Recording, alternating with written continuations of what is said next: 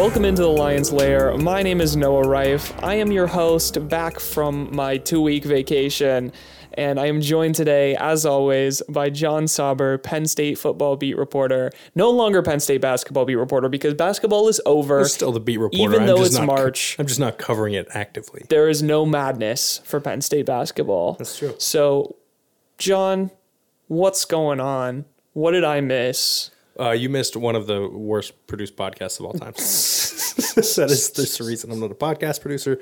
Uh, found out how valuable you were last week, but that's all right. Talked about the NCAA tournament last week. Uh, I think I announced that Tennessee was my uh, pick to win it all That's a good pick. right before they got bounced by Michigan in the second round. So I had them going very far. I yeah, have it was Purdue. I, have Purdue also as my have Purdue and I have Purdue in the final four. Uh, Purdue, Gonzaga, Gonzaga. Iowa, and Tennessee. Mm, I don't think they can do it. Also have Iowa State in the Elite Eight. I so have that Iowa looking pretty State. good. Yeah, I have Iowa former State. former Penn State Nittany Lion Izaiah Brockington. That's Anyways, not ridiculous to say. yeah, All right. that is enough basketball for yeah, today. that's we. It's March. Come on. There's Yeah, never enough true. You got to touch on it a, a little bit at least. Exactly. Yes. So spring practice is happening. Penn State football is coming back in full swing. For those listeners who that is your sport, get excited.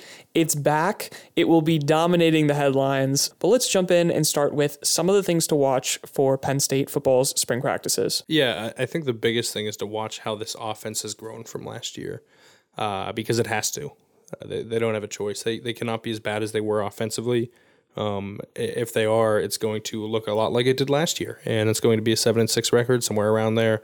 Um, a really disappointing season because, frankly, the personnel hasn't changed for the better uh, enough. I mean, it might be slightly better in some places, going to be worse in others, but uh, the the personnel I would I would think would would look uh, pretty similar. Uh, it's just a, more of a matter of can this look like more of a cohesive unit than it did uh, last year, right? Can Mike Yurcich lead this to being a top? I don't know. 15 offense in SP plus. I don't remember where they finished last year. I remember it not being good. Yeah, I remember we chatted about that. Yeah, it was it was bad, right? And and they need to be better. Uh, And they didn't look terrible, but the well, the aesthetic of it was a team that could move up and down the field and couldn't finish drives. exactly. Uh, and and like, listen, you can be great between the twenties all you want. You still have to be able to score though. And if they can't score, then nothing else matters. they call it the red zone for a reason. That's right. You got to finish in the red zone. Absolutely have to. And James Franklin has emphasized the running game again. We spoke to him on Monday for the first time since the uh, second national signing day. I guess it's the normal national national signing day, whatever we want to call it. But spoke to him Monday, the twenty first. I think I don't know. Dates don't matter anymore. I forget them all the time. Uh, but we spoke to him on on Monday, and he emphasized again that they have to get the running game going. That goes for everyone. He also said that you know he's sure Mike Yurcich would also say that uh, year one of the Yurcich uh, coordinator experience didn't go how they how he thought it did or how he thought it would. I should say. Um, he expected to be better, and and frankly, they I mean, given the talent, they just should have been better. Uh, I I mean, I've said this in the past. I just don't understand this this need to run the ball. It's at- Pete at- Carroll. at- you're not wrong. This this like obsession with running the ball, right? This Pete Carroll is, is known for that, and it's, there's a reason Russell Wilson just left for Denver. Not to pour salt in that wound for you, That's Uh, okay. but yeah, I like it is. There are plenty of successful college football teams that don't run the ball when everyone expects you to run the ball, and that is that is a phrase that I I harped on a lot, and just just still sticks with me. Like the the best offenses in football, the best in the National Football League, the best in college football are the ones that can do things that do things well when you don't expect them, right? When you catch a defense off guard. When you run on first and second down and throw on third down, you are not a successful offense. You are a predictable offense. When you run on third and short constantly, you are predictable. Now, that being said, a QB sneak can be helpful, right? You want high probability plays uh, when you're in short yardage situations. You want to know you can get one yard or two yards. That's not what I'm talking about. I'm talking about first and 10, running the ball no matter what. Second and 10, running the ball again. Like it, these are situations where listen, throw it on first and second down, and then maybe you're in third and short, and then you can run the ball and it won't matter, right? Or you can throw it again because you're really successful throwing the ball. And they use the short game as, as an extension of the running games they've talked about in the past. To me, that that is what they should be emphasizing. They should be trying to get the ball to Parker Washington, to Keandre Lambert Smith, to Nicholas Singleton out uh, out of the backfield. You know, uh, get the ball to Mitchell Tinsley, who's incoming from Western Kentucky, who I think can be really helpful this year. They should have done it more to Dotson last year. I mean, they did it a ton, but there, there was no reason he shouldn't have just been lighting it up for them uh, offensively. And and I think that was it drove me nuts watching. You know the the insistence on needing to be able to run the ball. It cost them the Michigan State game. Uh, you know, a game that they frankly should have won. We're throwing all over Michigan State, and then just decided to run the ball for for not a great reason, right? For just and then because not successful against Illinois running the ball either, Right. which ends up losing the game. And Quinn, I don't even know what the word for that is. However many overtimes that was, non-tuple, nine nine tuple. non-tuple overtime. I Non, think non-tuple. I That don't sounds know. like a Tupperware brand, but non-tuple does sound like Tupperware. Yeah. that's pretty good. Uh, but no, that that's you know that was a game that Mike Yurcich talked about post or you know in, in mid December I think it was when he had his press conference uh, about I think he called it the most embarrassing game of his life. Right, like this. Uh, they they basically backed off and, and dared him to run the ball and they couldn't and I understand that sometimes the other team's going to dare you to do it, so you feel obligated to do it. To me, that felt like they dared him to do it, knowing that even if they threw the ball, they still couldn't match up. Right, like they, they still didn't have the personnel to do it. Now, Sean Clifford was coming off an injury uh, that affected him in that game. I think pretty clearly. Uh, he he could not be himself, uh, but they could not get the offense going no matter what they did. They couldn't run the ball. They couldn't throw the ball. Um, they you know it was it, it was just an, an atrocious offensive effort and sort of the the the low point for the season last year, you know, for Penn State. Uh, but that offense just has got to be better. There is there is no excuse to be, you know, one of the worst offenses in the Big Ten. There's no excuse uh, to to frankly stagnate, uh, to to be similar to what they were last year. There's honestly no excuse for you know minimal improvement. They have to be a lot better. Um, and you know, there's several ways to do that. It's to one of them is kind of obvious, but not the way I would go. It's to run the ball better, but they don't necessarily like they have better running backs in the room this year. I think adding Nick Singleton, adding Kaytron Allen will help that. They only lose Noah Cain, who hadn't looked like himself since his breakout freshman year. The offensive line might be a little bit better, but losing Rasheed Walker there is going to hurt. They might be better on the interior, but again, you, you you really don't know. You got a lot of youth on that, or a lot of inexperience at least on that offensive line. Your tight ends aren't great blockers; they're fine. You know, Theo Johnson has a lot of size. You would think he'd be a good blocker, and he could be, uh, but he wasn't quite there last year. Um, Tinsley's a big physical receiver. Parker Washington's small, but he's physical and can block. Like they they should be able to run the ball this year. I just don't know that I would you know be like, okay, this is how we're going to get better. This is how we're going to improve. I think it's more about being uh, more creative offensively, finding the ball to get or finding the way to get the ball to guys in more creative ways. Like you know, use Parker Washington like the 49ers use Deebo Samuel, right? Get him the ball in the backfield. Uh, put him in situations where he can succeed.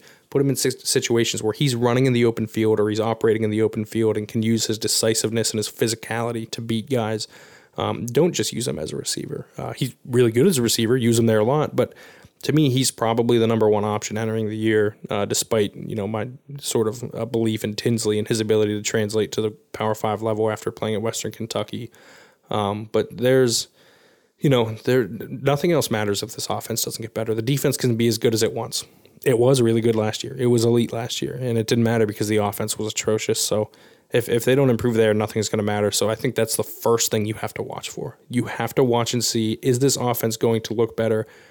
Does Sean Clifford look better? Does he look more comfortable? And and sort of where do they go from there? And how are they going about trying to improve? So what I'm hearing from you is the antithesis of what James Franklin is asking this team to do is what you would see being successful instead of being predictable, running the ball. You want them to play to their strengths but be creative. Yeah, I, I think predictability is the quickest way to lose, right? And Lose uh, matchups, to lose plays, to to not you know find the success you want to you want to find. Uh, I, I think sometimes it is necessary. Like I said, third and one, you know, fourth and goal with the one, like having a sneak in your back pocket. Like there are some quarterbacks in the NFL who are some of like the best at at like Carson Wentz is notable for being elite at sneaking. You know, Jimmy Garoppolo is another guy. Like you you want a quarterback that, that knows how to find that spot and get Will get, Levis, elite. he was right, Yeah. and he, big battering ram uh, in short yardage situations.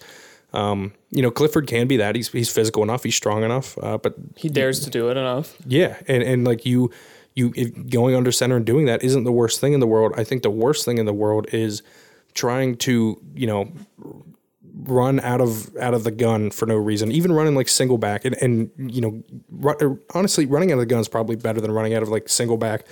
Uh, and you're you're trying to give your guy momentum coming toward the line of scrimmage, but you're also telling on yourself the entire time. And running play action in those situations is a great way to go about it. Uh, running zone reads and giving your quarterback options. Running RPOs, giving him options to throw the ball too and pull it if he needs to, uh, based on the the front the defense is showing. There are a lot of things they can do that aren't just run the ball straight ahead, uh, which I think is kind of what they fell into against Michigan State, and that's what cost them that game. And and I know I keep going back to that, but that's the one, right? That's where, it, like, it really seemed like, you know, earlier in the year they were they were trying to run the ball because they they really thought that was their best way to go about winning, but that was the game where it felt like, oh, you, you're just running the ball to run the ball at this point. Like, there's not a lot of reason for it. There's not a lot of logic other than like we want to. And it seemed not, like a quota almost. Yeah, it, that's that's a great way to put it, right? Like you got to run the ball x amount of times in the game. They're they're going to be really really good at throwing the ball. Uh, even you know with Sean Clifford's shortcomings, uh, you know, and, and he has a his, good deep ball, like and he, he has his lack of accuracy is an issue, but he can throw it deep. Uh, he has enough arm strength. Uh, he's mobile. He can create room and space. Uh, but he, now you need the pass protection to hold up. But it did last year, and it was fine. And again, their their offense their offense was the entire issue. The running offense was the issue, but it wasn't that they weren't running the ball effectively. Is that they were hell bent on running the ball ineffectively. Um, and I just think you got to you know get more guys in motion, just do more creative things to try and create opportunities. If you if you want to run the ball, if this is going to be it, then then you got to do it in those situations. You got to do it in a creative way, um, not just like going like I said, single back handing the ball, diving straight forward, trying to get one or two yards. Uh, I think the best way to go about it is being creative. Uh, and their passing game should be fine. I know, and we'll talk about this in a little bit, but people are going to look at quarterback. People are going to talk about Drew Drew Allar and you know Christian Veilleux. Uh, but I mean, there's not a ton of reason to believe Sean Clifford's not going to be that guy. So I think if we're talking about improvement, then it's probably not fair to expect him to improve at this point. He's going into year six, right? Like there's at some point you are what you are, and that's not as much an indictment of him as like it's it's almost unfair to him to expect him to get better. Like he's he's proven exactly what he is as a quarterback, and if that's the guy you want to run out there, then it's unfair to him to be to be angry or, or frustrated when he is that right when he's a, a, a decent starting quarterback who can make some plays sometimes, will make mistakes others, and you know is probably at his best leading a team to like you know nine wins can can get to double digits I think with the right team around him, but expecting otherwise from him is, I mean, it's. I don't know. I, I think it, it would be wild for him to take a massive leap forward. Who knows? We've seen it before. Guys have taken huge steps forward in their final year of eligibility, but I, I think it would be unfair to expect that to him, uh, to expect that of him at, at this point in his career. I think it seems also unfair to expect that a freshman would come in and outperform him. I mean, we look at, and you know, I don't want to compare this to the NFL because it's not even close, but you have a lot of quarterbacks just coming straight out of college who aren't successful but the ones who sit behind, you know, veterans and Patrick and Mahomes sits exactly. for a year. Trevor Lawrence comes in, generational prospect struggles last year. I mm-hmm. expect him to be a lot better this year. Like I think, like I think that's a valid point, right? Like this is, uh, and and especially like, so Drew Allar is phenomenally talented. I think he is a str- he has a strong chance to be a first round pick someday, if not a top five pick, because generally if quarterbacks go in the first round, they're going in the top five to ten anyways. I think he has all the tools and the traits and the mentality and everything you need to be successful as an NFL quarterback, as a college quarterback. He is not a senior. He has not played a snap in college football. He's very talented. We saw him at spring practice on Monday he does not look like a Division One quarterback yet. He has the size, the ability, but I think he's got to sort of get stronger. Uh, he's still got to work through things. Like when you have the sort of the talent he does, the arm talent he does, which is just ridiculous, by the way. Like he is as an absolute rocket arm. He is phenomenally talented. There is a level of adjustment to hey, you don't always have to throw your fastball right? Like sometimes you got to take some some velocity off it and loft it over a linebacker that's in the middle of the field that's waiting in his zone to to split, you know, the linebacker and the safety behind him. Uh, sometimes you have to get a little touch on a screen to make sure your running back actually has a chance to catch the ball when he's three yards away from you. Uh, sometimes when you throw it downfield, you got to throw it behind your guy, let him make a back shoulder catch rather than trying to put him in a jump ball situation so he can go get it and only he can go get it. And those are going to be things I, you know, I'm not even sure he can't do it right now. He might be able to, um, but I think it would be again unfair to expect him to be able to. In college, you can sort, or in high school, you can sort of win with that arm strength, that athleticism, that talent, because you can throw the ball further than anyone else, and your guys can go get it. And he was really, really awesome, and he and he is awesome as a as a talent. Um, but I just don't think he's in a position. And who knows? Maybe that changes from now to the fall, right? Like that could reasonably change. There's He- plenty of time. yeah, he has you know five months until fall camp starts. Maybe he you know shows up and he looks better than Clifford, but uh, right now, like I think Clifford probably is is Penn State's best option uh, between the two of those guys. To be clear, um, and heaping those expectations on Allar as if he's going to be anything more than a backup this year is is probably you know wishful thinking at this point. Uh, you know, and, and again, maybe again maybe by the middle of the year he's he's there. And maybe it's Veilleux. Yeah, and it, well, and that's what I was going to get to. I think if you want to to sort of tie this all together, if you want to look, and you know, we were going to do positions to watch. This is the one, right? It's quarterback, so may as well do this now. Veilleux looks different. He looks more physically ready than he did last season. He looks more physically ready than he did four months ago when he played against Rutgers. He if there is anyone on the roster, I think that you can make an argument that should be starting over Clifford. That could be starting over Clifford. I think it's Veilleux. Um, he's got a stronger arm. He, you know, has some of the same accuracy issues as Clifford. Probably not as good of an athlete. Uh, and this is something that we we won't know until we see him in live action. He should get a ton of reps in the spring game. I assume. I can't imagine they're going to let Clifford take a ton of reps. You just don't want like it's not worth it, right? Like if he's your starter, like let the other guys get reps. Um, but I think Veilleux is the one that needs to, if he can show his decision making is better, if he shows he can operate within the offense better, I think that's your guy. I think he is n- not the most talented in the room. I think that's Allar, but I think he's probably the second most talented. I think he's got the second best arm, um, and I think he's probably got the second most upside. And while Allar has a chance to be like a first round pick someday and all that, like I think Veilleux is probably going to end up getting drafted if he, you know, can work his way to a starting job at some point. It now that's a long ways away, but that's kind of upside he possesses. Um, and I think it is, but again, I, I think it's unreasonable to expect anyone to take the job from Clifford at this point. It seems like the coaching staff wants to start start Sean Clifford. Uh, they want him to play this season. They want him to to lead this team, and that's fine if he really is the best guy. Because there's a chance he is, and the, that Veilleux's decision making isn't there yet but I would not if if I was looking at anyone as uh, you know if I was a fan and I, I, didn't want Sean Clifford to start for whatever reason or I you know was was looking for a quarterback to monitor right now it's Veilleux it's not Allar Allar's going to be fun to watch right like he's going to make some throws that we're going to watch and it's going to be like wow But Like, he's also 18. right and and that's like he's a kid you know and he is he just got here two months ago He can't even grow a mustache. Right, like it, that's the thing. Literally two months ago, Yeah. uh, he he graduated high school early so he could be here. He, you know, kids like you and I when we were eighteen at his at, at his current state. I was skipping class and getting Whataburger. yes, and we were in high school. Exactly. I was in like calculus or something Yeah. right now. You know what I mean? And he is trying to play quarterback at the Division One level. It's a very different thing. Exactly. Uh, expecting a lot of maturity out of him on the field is is not something I would do. Uh, even though like he's a mature kid, I'm not like that's not a shot at him or anything. He's just 18, right? Like he's, he's just not going to be as experienced. He's not going to have those game reps, those live reps to be that ready. Um, but yeah, I, I really do think if you know if there's a guy in the room that's sort of primed to take to take snaps this year, other than Clifford, that it, it's Veilleux at this point. And I think too to to touch on that a little bit more is why not why why why would we not listen and look at the past and what this you know the the I call them the Franklin administration as if that's a, a good term for it but like you know the Franklin camp they have been ride or die for Sean Clifford him to come back is they're not going to tell him that you know th- we have I feel like a genuine enough reason to believe that that's what this team wants is to him to at least I- be there and be in a leadership position. it would be hard for me to imagine that Clifford would come back not expecting to start. Exactly. You know, and I think, and I mean, I think that's really reasonable. He started for the last three years.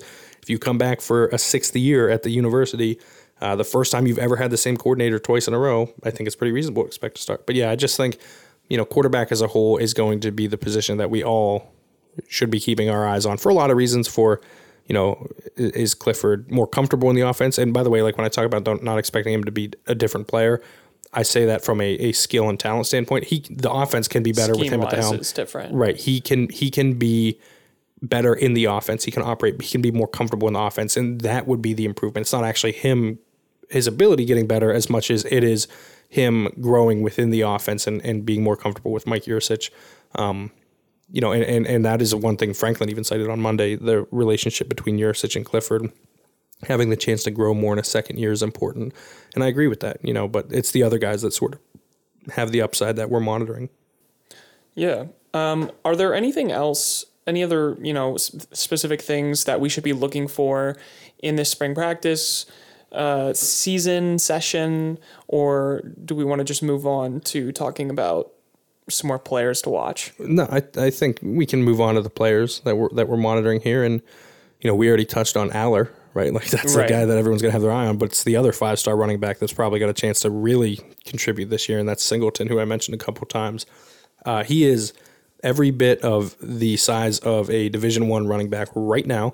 He is a phenomenal athlete. He has come in and impressed uh, from a lifting standpoint, according to Chuck Losey when we spoke to him, uh, and has a chance to be, you know, probably not their starting running back from week one. Saquon Barkley didn't start from week one. Uh, probably should have, but that's a story for another day. Um, but he has a chance to come in and be a part of the rotation. And I would not be surprised in the least bit if we get to middle of October and Singleton's leading the team in carries. Uh, he is that level of talent. He is that good. Uh, and I is it, it is it is it is a position where guys don't there's there's not usually a lot of busts, right? Like guys don't fail at running back as much unless there's like extenuating circumstances. Injuries. And yeah, right. And off field stuff, all that stuff. Uh, I don't see any reason that he would fail. I think, and you know, who knows, maybe in a year someone's bringing this up and throwing it in my face, but I really do think he is in position to be really successful relatively early in his career. Uh, and just go to the other side of the ball for one more. You know, Franklin mentioned him again. Zane Durant has been phenomenal uh, thus far, according to everything we've, you know, Franklin has said that Chuck Losey said when we spoke to him. He's undersized as a defensive tackle. Uh, you know, he's only about six one. He's sub sub three hundred pounds at that size. Uh, but Franklin compared him to Kevin Givens, which is a comparison everyone's going to make. The defensive tackle that you know made it to the NFL despite being six foot one. Uh, you know, played with the Niners, but I think he still might be on on the roster or at least on the practice squad or a futures contract. Uh, but Givens was a good pass rusher from the inside, and you could bump him outside too if you really wanted to. And you know, Durant it sure sounds like he's he's going to be a part of the rotation as a true freshman that enrolled two months ago, and have that kind of help on the interior. I think is is going to go a long way. But but those are the two guys that that I'm primarily monitoring at this point, uh, because it's the youth, right? It's what everyone wants to watch. You know, it's the it's the guys, the the unknowable, right? That's what everyone is excited to see for the first time. Super interesting. I am personally looking forward to that quarterback race. That's like Drama Town Central. They should have a whole show about picking the. quar- I don't know. That's.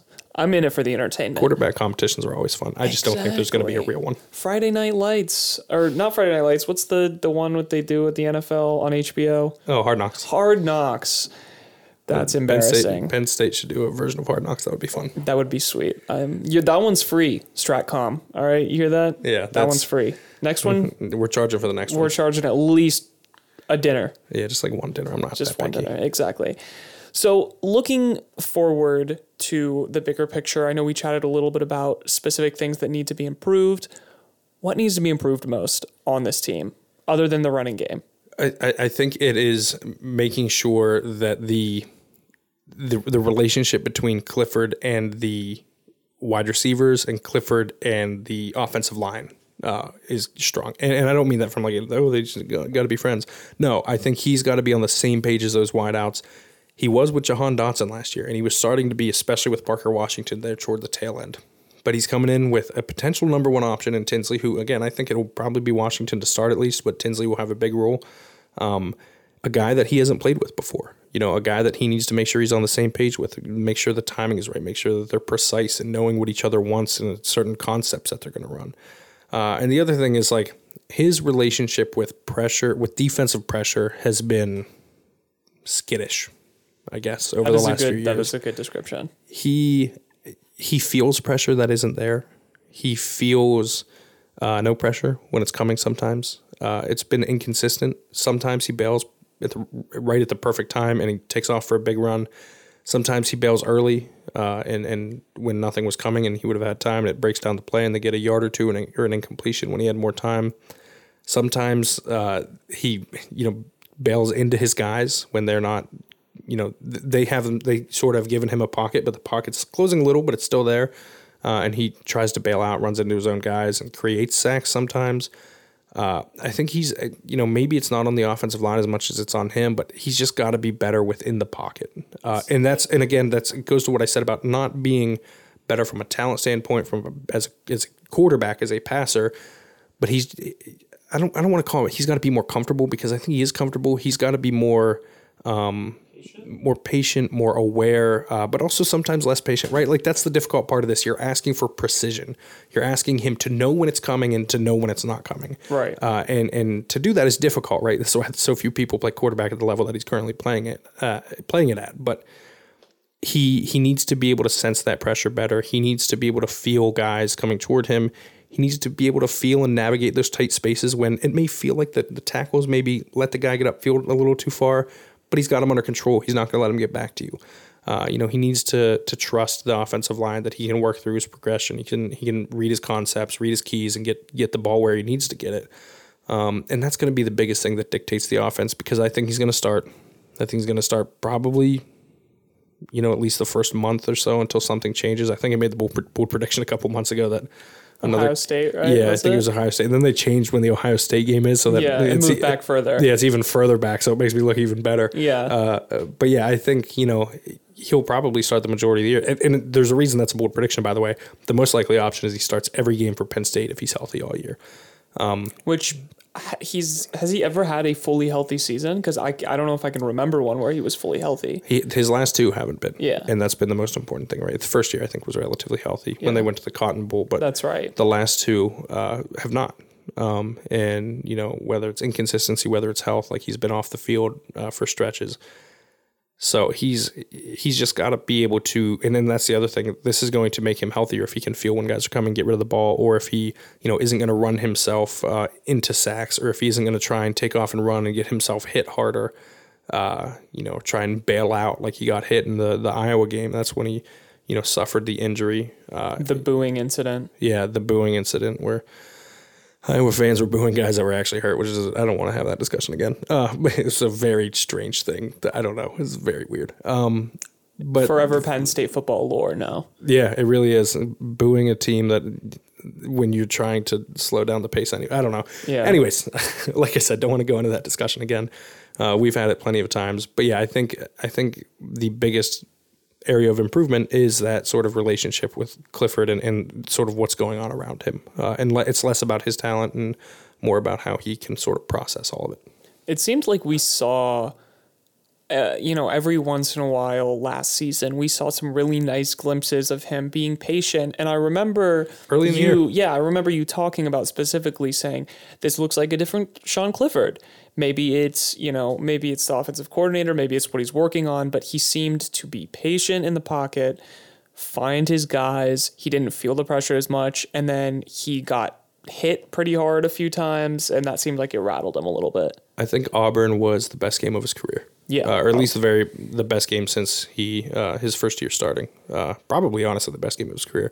People will will point at the Villanova game. I actually didn't think he played all that well in the Villanova game. The, the level of competition was lower. He was fine. He was good enough to win. It's not like he was bad, but um, that Auburn game, I was really impressed with him. The way he hung in there against a really fast defense with really, really, really good corners.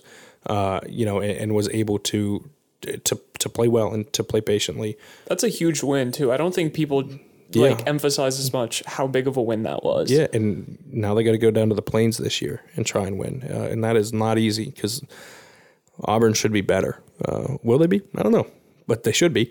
Um, but yeah, I think that that Iowa game really set him back when he got hit a few times, and then he's never looked like the same quarterback. So maybe he'll get in the same space he was sort of at the start of the season. He- He'll improve, but uh, he is, you know, he he's got to be that guy for them to do what they want to do. If he's not, I mean, you're probably looking at a peak of like eight wins because this is not an easy schedule either. Purdue's going to be easier because George Karlaftis and David Bell aren't there, but Jeff Brohm runs a good offense, and that game is on the road and is a Thursday night to open the season in West Lafayette. Uh, I Where anything can happen, truly. I am not chalking that up as a win. I'm just not. I'm not chalking it up as a loss or anything, but like that is.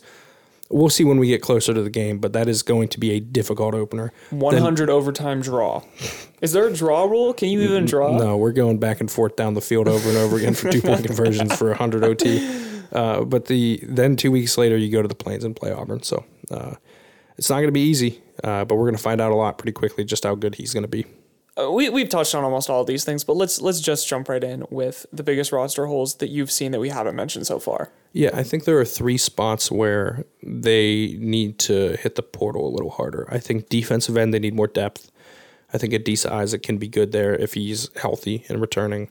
Um, Zuriah Fisher seems like he's stepped up. Nick Tarburton will be fine as a starter there, but you want more rotational guys.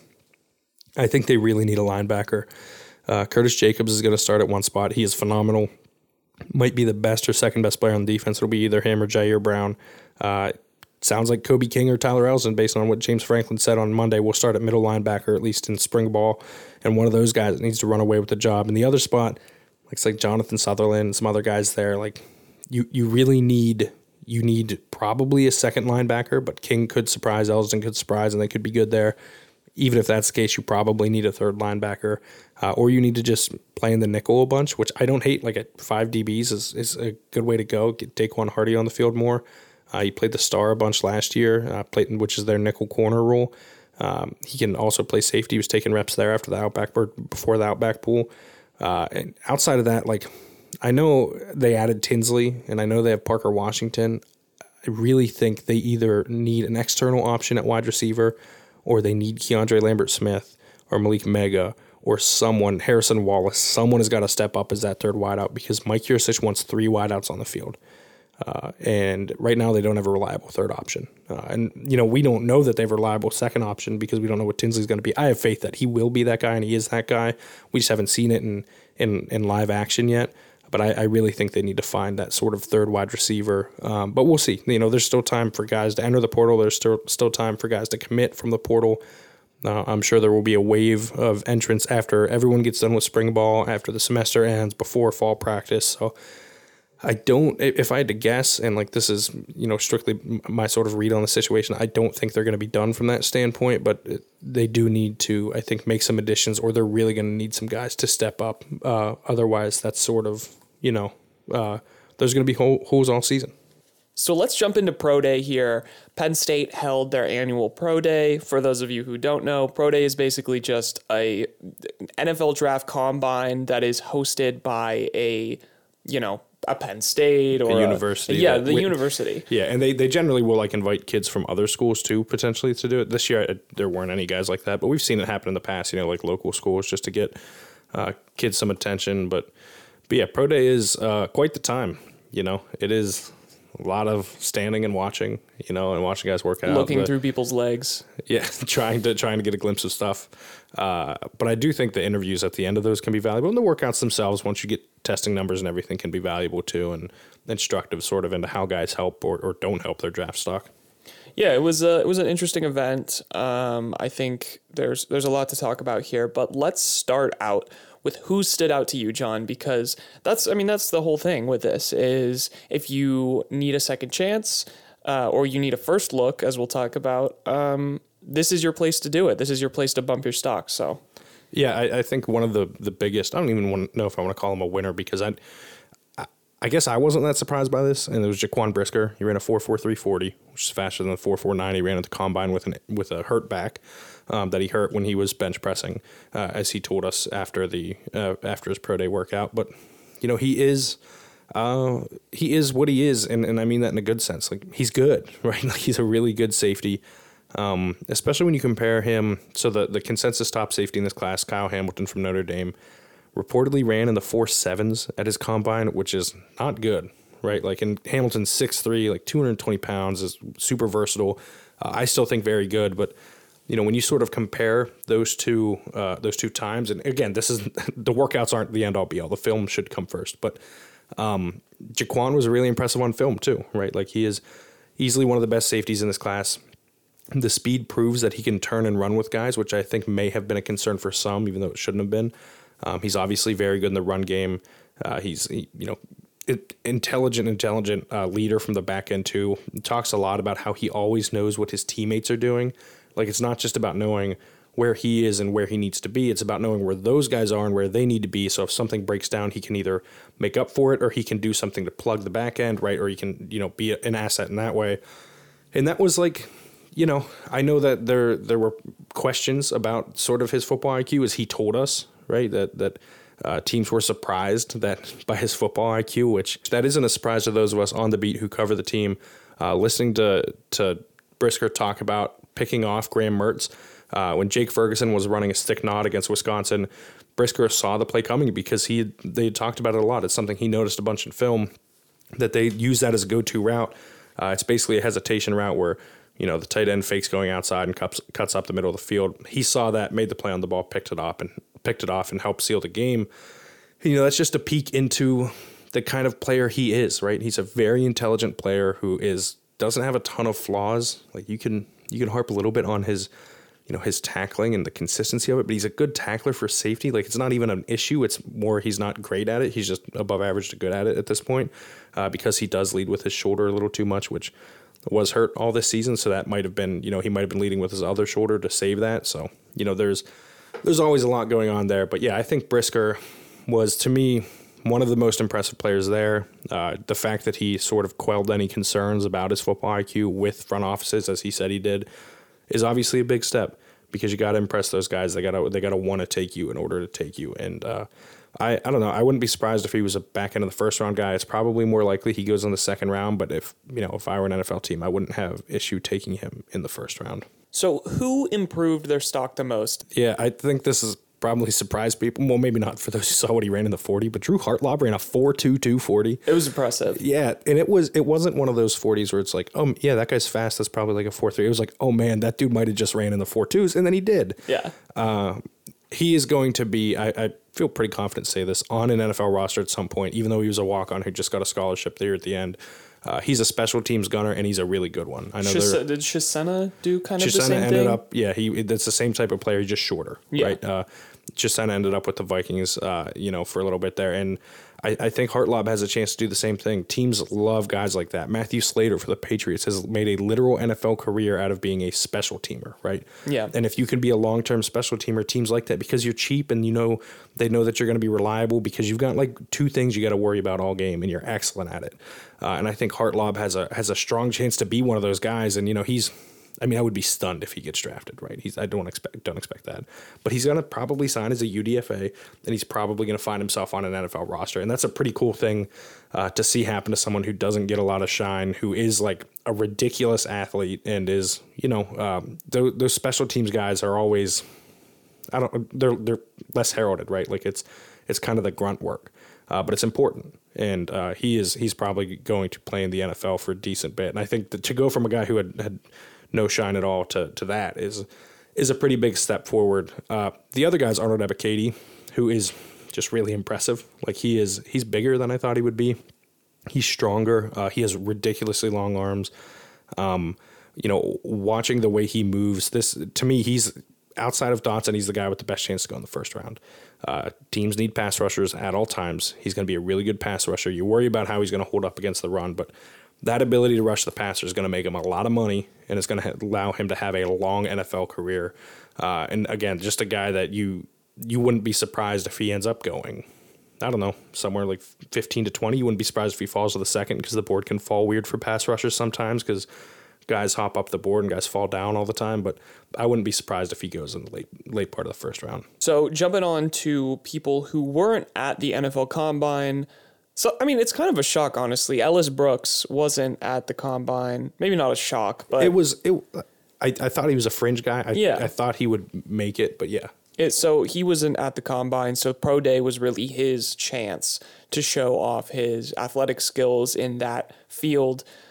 You know what did what did we see from him? Did that improve his draft stock? Lower it? What what was that situation like? Ellis is sort of what he is, right? He is someone that you feel comfortable controlling your defense, calling your plays, getting your guys ready, getting them set. Um, not the best tackler in the world, although he did mention, and this is true, that when he hurt his hand uh, and he had to wear the cast, he couldn't grab guys, right? So you kind of have to tackle how you're supposed to tackle. You have to wrap and roll. You know, you have to. It's more rugby, rugby style tackling, which is how you're taught to tackle uh, now. And and the fact that he kind of had to do that probably helped him quite a bit. Um, you know, he's not going to be great in coverage. He can be smart in coverage. He can be in the right spots, but he is not going to be the guy that is running and chasing tight ends and running backs. You don't want him manning up on guys. Uh, he just doesn't have that sort of quickness. Uh, you know, even even his long speed isn't where you would want it to be. And he can help against the run if he's tackling well, but sometimes he sort of gets lost in the trash. Is the best way to put it, right? Like he, when when a run play happens, he steps up to the defensive line and, and sort of gets lost there instead of staying back, reading his keys and hitting his gap.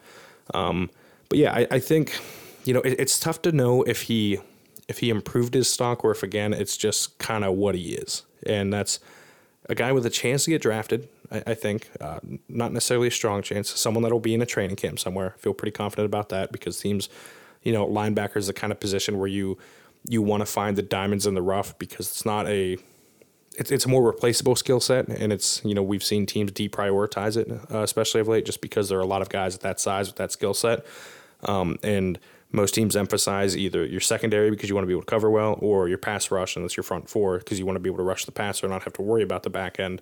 So linebackers have sort of been devalued, which means teams try to find those diamonds in the rough more, like I said. And so he has a chance to be a guy like that, but I think it's going to take him improving athletically in a way that I don't foresee for him to be like a, you know, to reach a rotational level player on defense. Um, but I think he has a chance to make training camps for a few years and and you know, find himself on an occasional roster and, and, and find himself on an active roster someday. I just don't know that it's like a high probability outcome. It is a feasible outcome, but not a high probability one.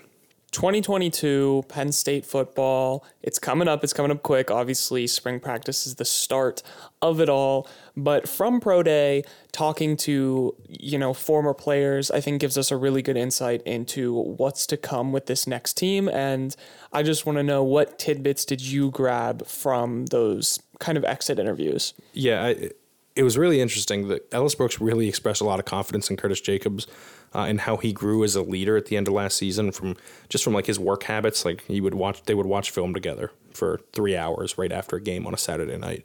Um, and Jacobs is going to be that guy. And Brooks said he's ready to be that guy.